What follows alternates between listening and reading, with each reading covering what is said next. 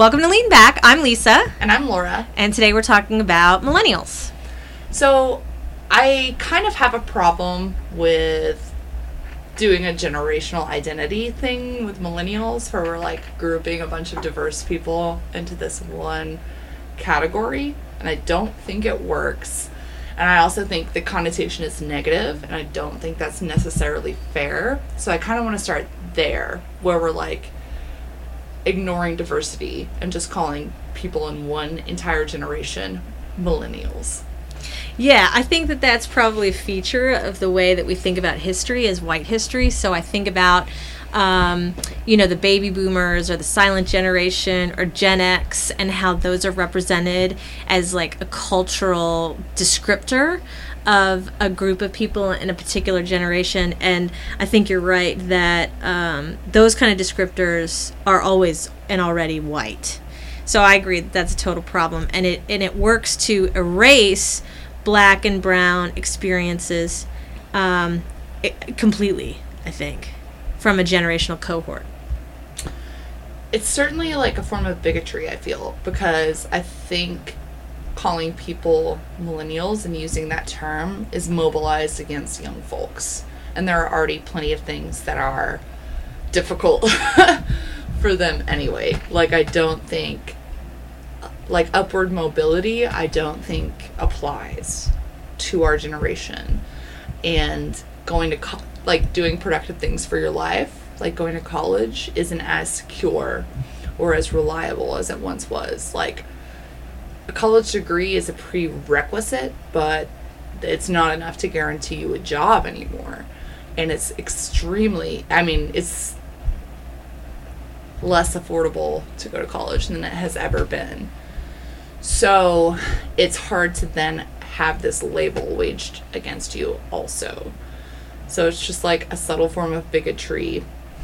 I think two things about that. One, I think is your point about the youth, and I think you're right that both the baby boomers and millennials, as generational, descri- I guess Gen X too, as generational descriptors, are terms that undermine, like especially the political engagement and efficacy of young people. And I suppose that's why I think like the Parkland students uh, have captured America's imagination because um, because they are articulating a kind of very public political perspective that is very captivating and they're not all white and so i think that that's an interesting place you know to think about the limitations of the descriptor millennials mm-hmm. as a generational cohort. The other side of your comment is about labor and i do think that there's something useful perhaps to be recuperated from millennials in thinking about the way in which this generation is forced to is f- being forced to come to terms with uh, the end of the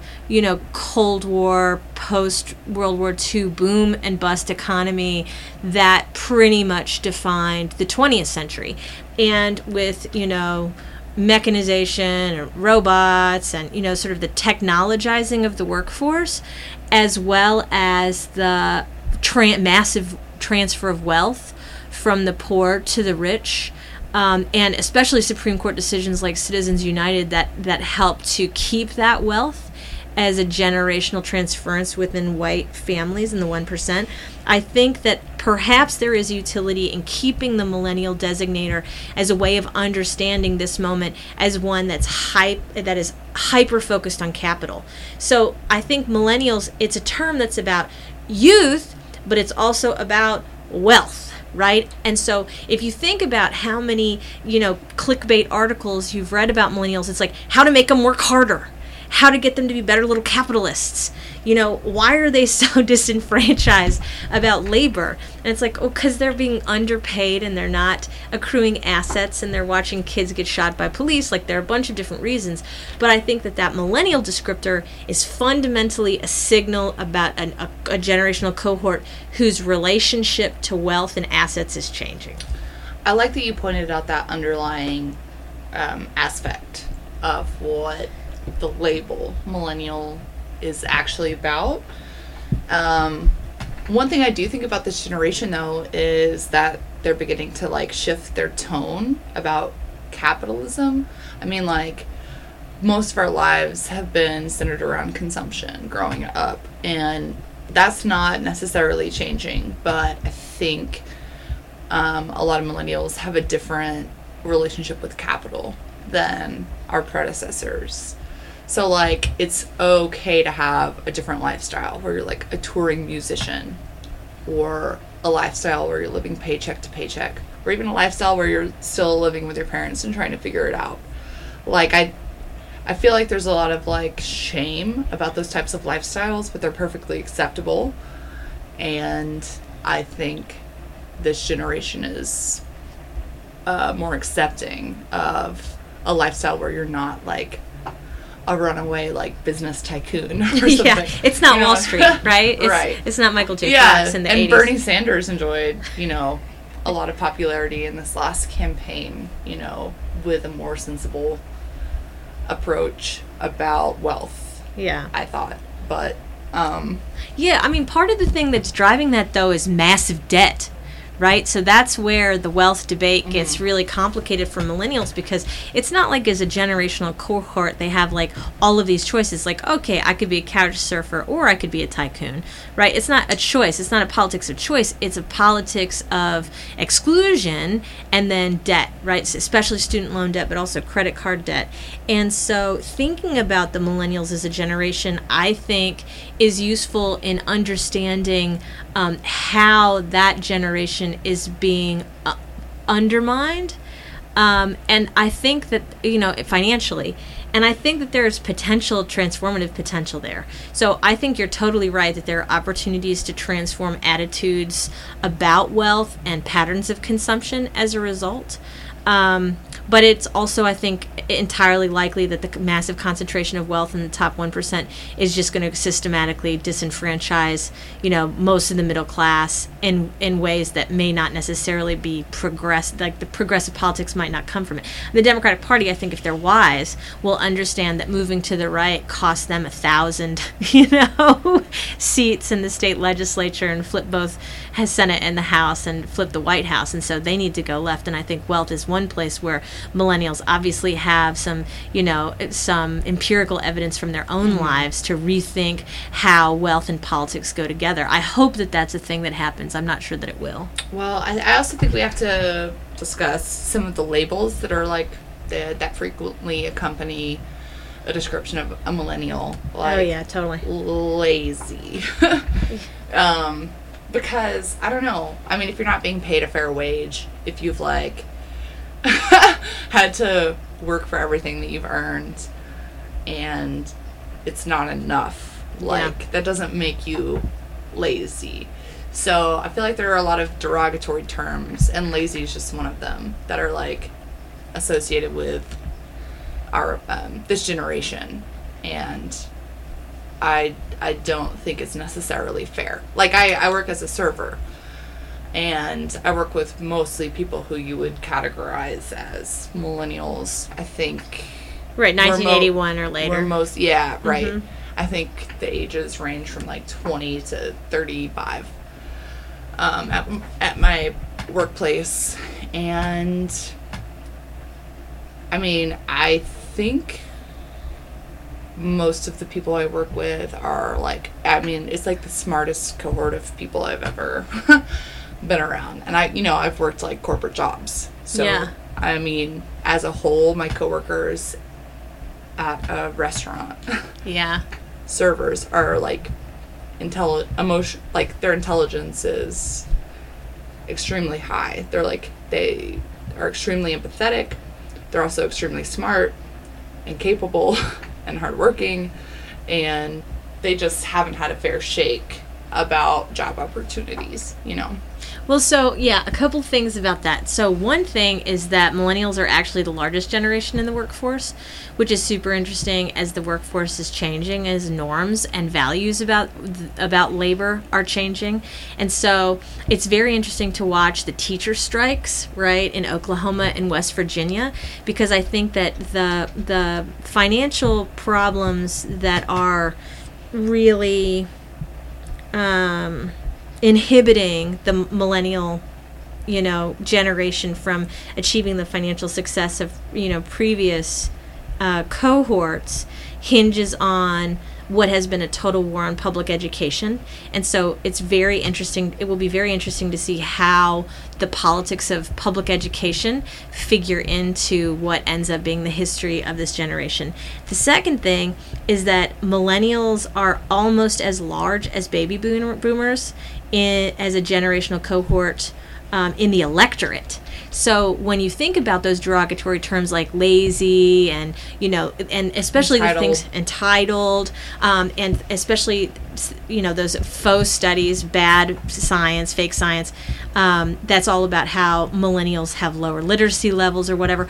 All of that stuff, I think, is aimed at also undermining the political efficacy of millennials when they are such a huge portion of the electorate. And I, it will be very interesting to see, I think, in the next two electoral cycles, what happens with millennials and which wh- how they start shaping you know politics. I think the indivisible guide is part of you know white millennials especially and um, the way in which they are conceiving their role in public life you know political life changing. Um, and then you see you know i think much more um, public organizing of black and brown organizations um, who are really taking um, youth of color seriously mm. and creating space for them to be political agents in a way that we really have not seen since the late 1960s and early 1970s. And so I think that there is space for for them to use this rupture like this historical rupture in American democracy to create a different kind of political impetus right? There's so many of them. the other thing is, is they're, they're, they're like, they're working, but they're not working like high school jobs. Like they don't have jobs in high school. And so they're working later, but more of them are working. And they're working a lot of minimum wage jobs or two jobs at a time. I mean, it's going to be very interesting to see how the shifting labor market also influences their ideas about like long range plans. So they're having children later, right? They're not buying homes.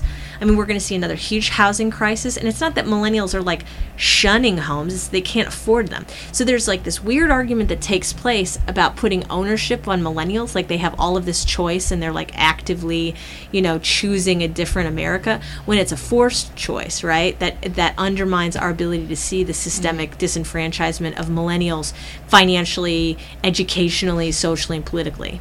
I mean, they're this generation is fundamentally going to have to change capitalism or like the way that we practice it here. Yeah. Because we're not we're not affording people the kind of work opportunities that allow them to afford the lifestyle that we've been cultivating uh, for families in America for a long time. So I feel like this generation is going to for, they want less and that's a trend. Like they want to consume less. Um, i mean they're living by like a system of values that is like t- the only way to be rich is to want less. Oh yeah, yeah. And it's not because they've chosen that like you said earlier. Like they're trying to to operate with limited resources and limited means. Um, so I do really think that something is going to have to shift because this like system of ex- excess and like the value system of wealth, I mean, it's not attainable no. any longer. and also, I think uh, millennials feel kind of like deliberately excluded from that. Like this little, it's like a toy or a treat that's being hung over their head that they're never going to get. Yeah. Uh, yeah, there's no carrot. There's only yeah. stick.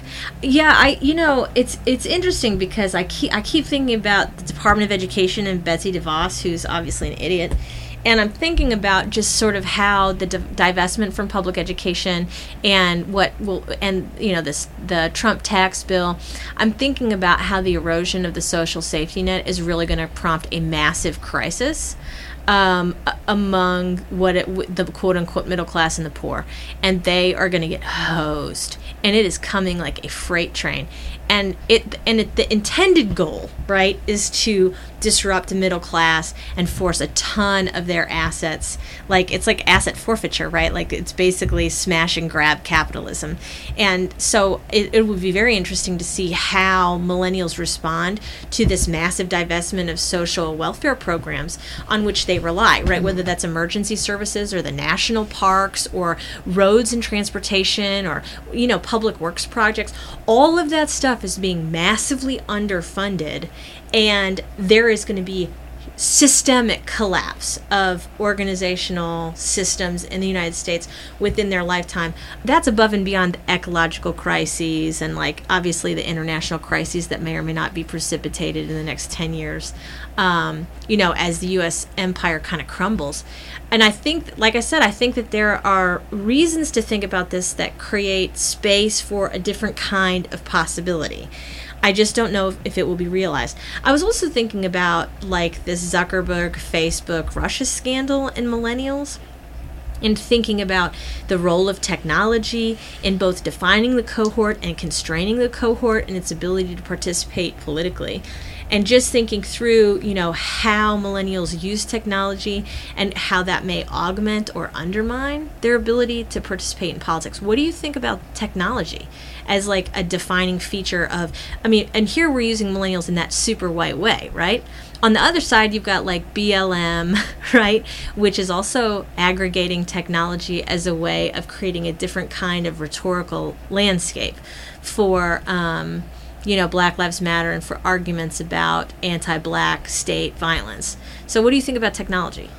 I mean, I think it's actually a bit of a distraction for a lot of folks.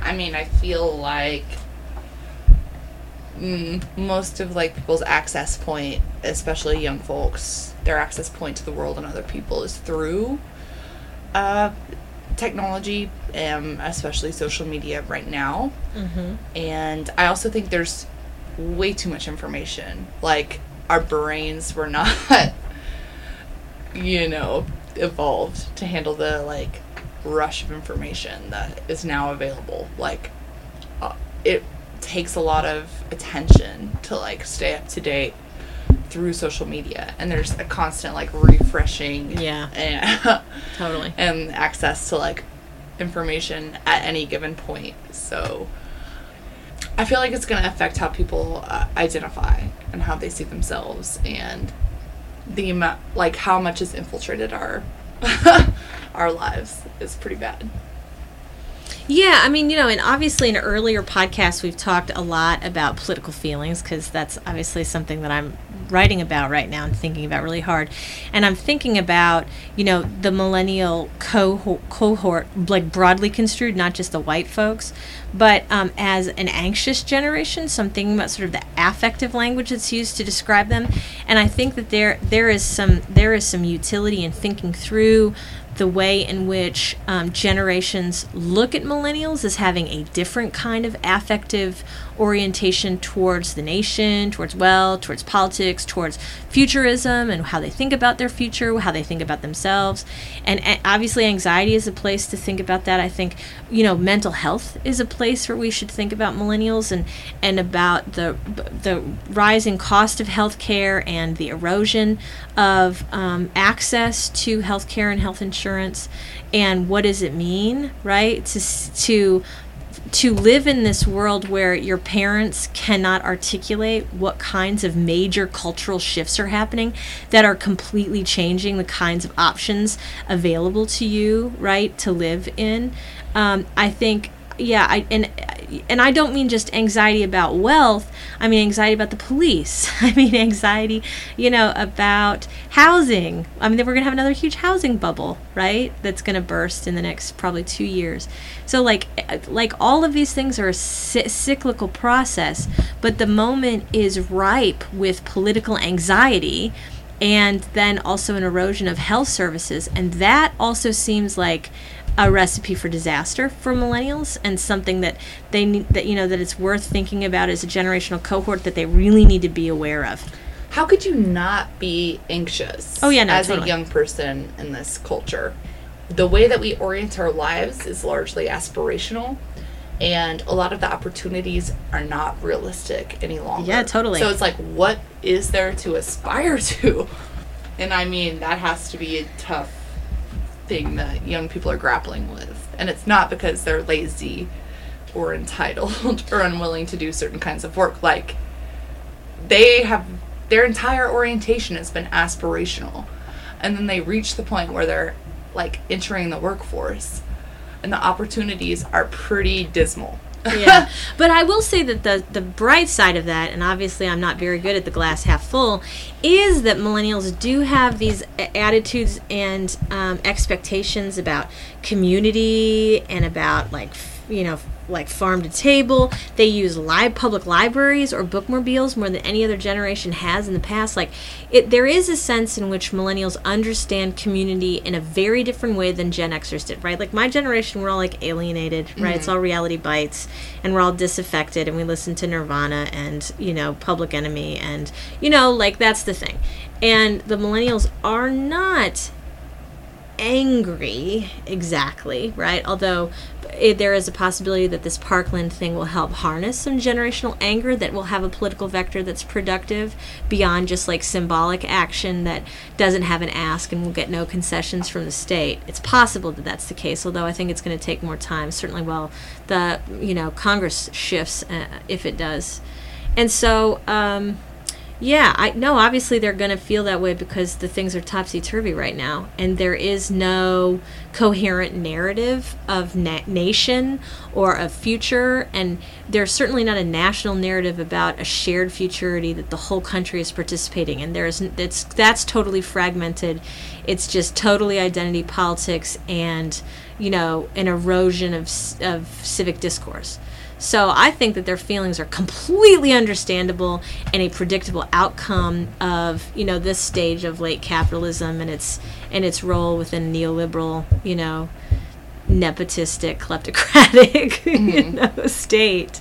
I wonder if you think that that ch- change in tone is like born out of necessity, like they need community to survive, or if it's like greater access to information about other people and a more a more connected society in general where you're like able to you hear stories about other people and other races and you have more access to that. Okay here's what i want to say about that. I, I want to take a different i want to take a contemporary like phenomenon and then think about it. So I'm thinking about all of these marches, right? From the Women's March after the Trump inauguration to the marches on science and the Parkland March. All of these, I think, are symbolic of the fact that people feel hyper alienated and extremely anxious and not optimistic about the future and they do not feel like they have any social power and except to take up public space and march that's problematic, right? Not just because they have those feelings, but also because marches are pretty ineffective ways to get concessions from a state that doesn't value protest, right? So, um, on the one hand, those people are looking for community of a particular kind. And on the other hand, uh, m- marches are not going to bring them the kind of community that they so desperately crave. And so, um, yeah, I think it's going to be interesting to see, you know, how millennials interface with uh, this political moment beyond the Parkland shooting. Um, to see if maybe the millennials have a more inclusive futurist politics. And so I'm thinking about like the pictures on, in Time magazine and like the pictures of the Parkland survivors and how they are this like multicultural four or five or six, you know, person group of kids from this wealthy school district in Florida and thinking about what the representational politics of their actual bodies is as like a visual uh, meme of where we are politically and thinking about um, imagining the future. And you know, I talk about I talked about this a little bit on the on the uh, futurity episode where we're thinking about what it means to imagine futures. I think that the millennial generation is going to have to come up with a bunch of new imaginary places to push the culture because my the Gen Xers we have worked ourselves to death you know, and are pretty much. I mean, there there are some of us that are still doing really great work, but on the whole, we're the last generation who really had like all of our surplus labor was drained into neoliberal markets. And so I just don't know who else in the culture has the capacity um, to be able to generate futurist imaginings. I just don't know that it's my generation.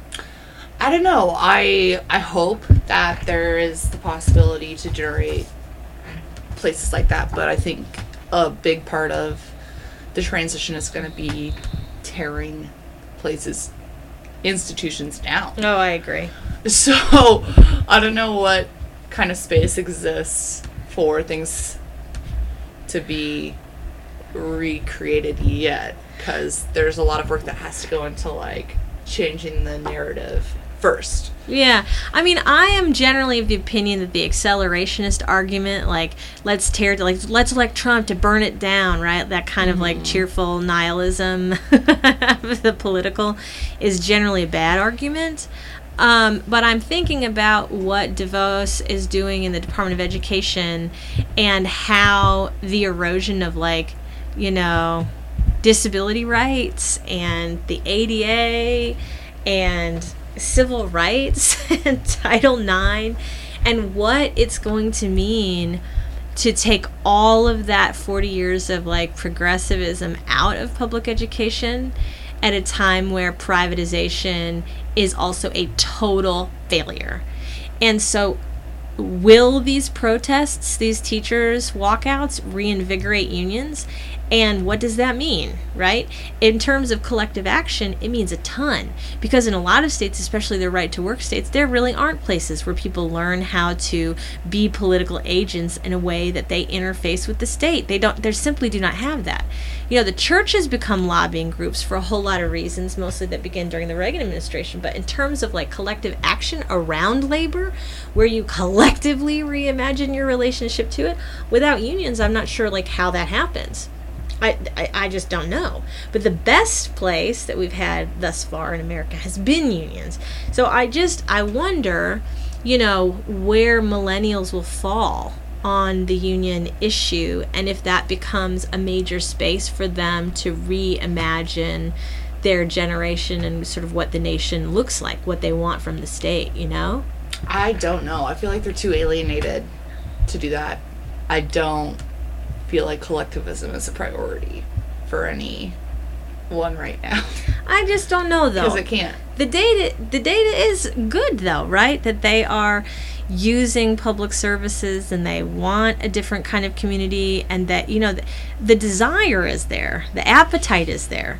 Whether or not they themselves will actualize that right? I don't know but I do think that there is, I think that the gun conversation is so important because it speaks to alienation and it's the alienation of whiteness and of white supremacy as the driving force of alienation in public life.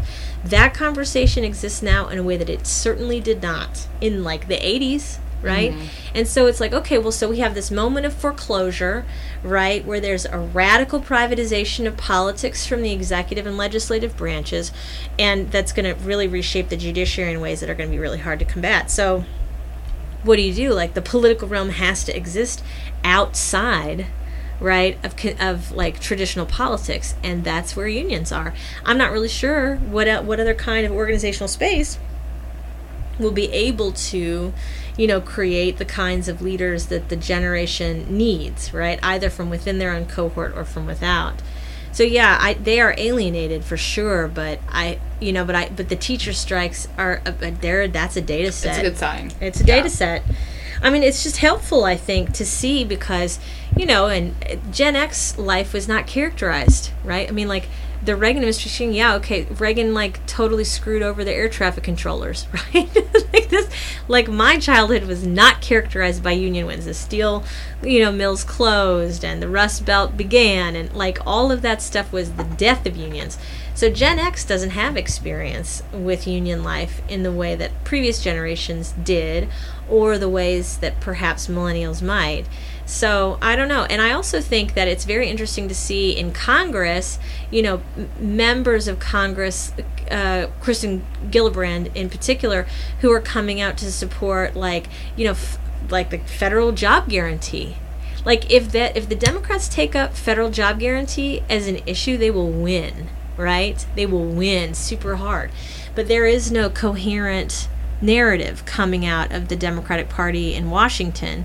And so it will be interesting to see which bits of the pushback on privatization become part of the Democratic Party or which ones that Democratic Party elites refuse to reimagine from within, you know, party politics. Because mm-hmm. that's also, I think, a bulwark against millennials thinking in new ways about their relationship to capital when the progressive quote unquote party right in the United States refuses to take on issues of work and labor, you know, in the way that they really need to to re-energize American political life. I mean, I have a hard time imagining the millennials as a mobilized group because their attention is so divided, especially with the internet and social media. I mean, they're looking down at their phones and not out at the world a lot. So I have a lot of trouble believing that they're going to mobilize in ways that are like require collective action. Look, they have the right ideas. They're smart. They're capable. They are. Yeah. Um, but they're c- consistently underemployed, uh, underappreciated, and their attention is constantly demanded from social media platforms that distract from time the time that it takes to actually build a movement. Yeah, but this is what I'm saying with the Parkland kids. What if they're leading from behind? Which is really how politics works, right? Because they're on they're on the other end of the millennials, right? Mm-hmm. They're on in the next generational cohort. So what if they are the ones who are doing the the leading from behind that are pushing to radicalize the millennials. That's possible. It's also possible that the millennials in the next 10 years become a totally different, you know, group of people that the that the dimensions of their cohort become defined by different things, right? So I just think that you know, we started this episode thinking about the ways in which that label millennial is reductionist. I think we want to keep that in mind as we as we think about, you know, what does it mean for a generational cohort to change? For example, the baby boomers, right? A bunch of them were hippies, and then a bunch of them voted for Reagan, right? Generational cohorts change over time. And so it will be interesting to see if that is a generation that will radicalize or whether it will become conservative like previous generations. And I mean that across race. The other thing is, is with America browning, right? The browning of America, where mm, you know the census suggests that by 2050 America will be majority brown and minority white. That kind of concentration of racial power is going to lead to totally different political dynamics. I think it's entirely possible that America comes to look like South African apartheid by 2050 if there is not a radical reimagination of democracy and its relationship to labor and social and racial violence, anti black violence in particular.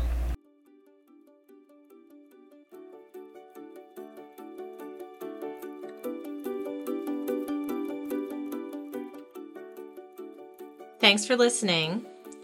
These materials are not endorsed, approved, sponsored, or provided by or on behalf of the University of Arkansas Fayetteville.